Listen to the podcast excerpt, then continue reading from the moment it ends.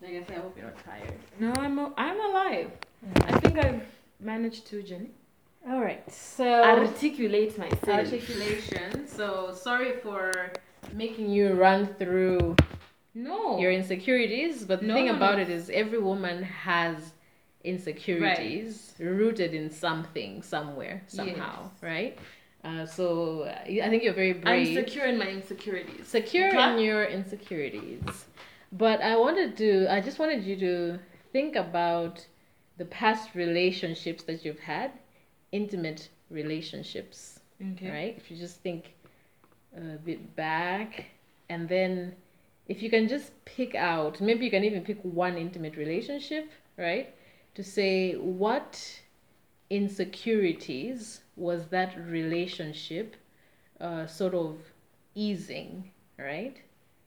So not triggering, but actually when you were in that relationship, you were feeling secure in some aspect of your insecurity.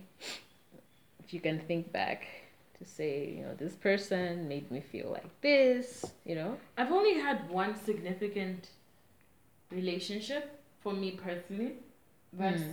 that did that. Mm-hmm. Because in my mind, again, it's like when I was with other people, they. My mind would tell me these people are lying. They Your just mind would tell you these people are lying. They just they wanna just have want sex you with for you. your body. Yeah, they just they just want to hit it and a consistent hitting it. They're not hitting it and quitting it, but they're just They you wanted know- access. yes, That's all they wanted. yes. Like that's, what, you thought. that's what I thought. Mhm. It may not be the truth, but they didn't actually work at making me feel beautiful and Okay. make acknowledging that I have a beautiful mind as well. Okay. So that particular relationship that appeased, right? That was your Yeah, word yeah, that you like used. sort of eased your eased my insecurities, insecurities and actually and reduced I felt them, the more minimized them. minimized them and also felt my value. yes. Acknowledged that particular relationship. I think, for the most part, kind of touched all corners. And what was it Okay. about that relationship? The person would acknowledge the hurt and the pain, and they would literally say those people were wrong, you know? So verbally, they, they- would express. Yeah, they would verbally express it, but also the, the fact that they listened to my story from my past. They listened to your story. Yeah, because you know, you get into a relationship and you talk about your life and your life journey and your life struggles and all that stuff, and the person is kind of like, "Oh, okay, oh man, that's that's terrible, Mm-hmm. that's whatnot." So it's like the, there's the there's the surface conversation, Mm-hmm. but then th- this person actually was like, "What?" You know, Okay. they were they engaged in the moment okay. and it's almost as though going walking through my life story they were experiencing that life story with me Okay. like sometimes when you tell a story it's almost as though you're reliving it Mm-hmm.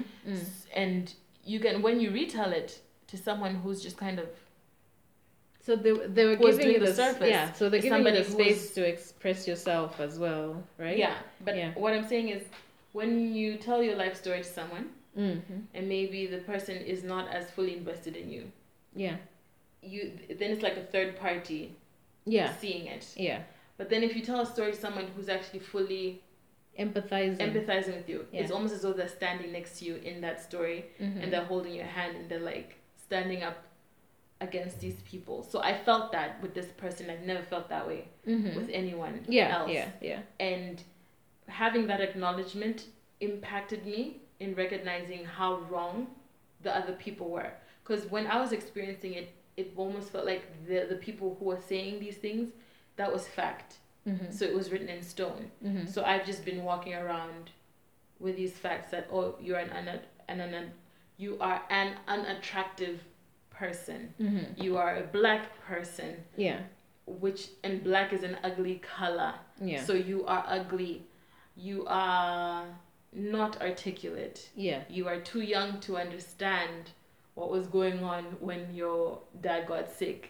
Mhm. You are this this like everything that was happening to me, it was kind of like, okay, that must be fact. But then when I was taking it as fact, it also made me feel like crap.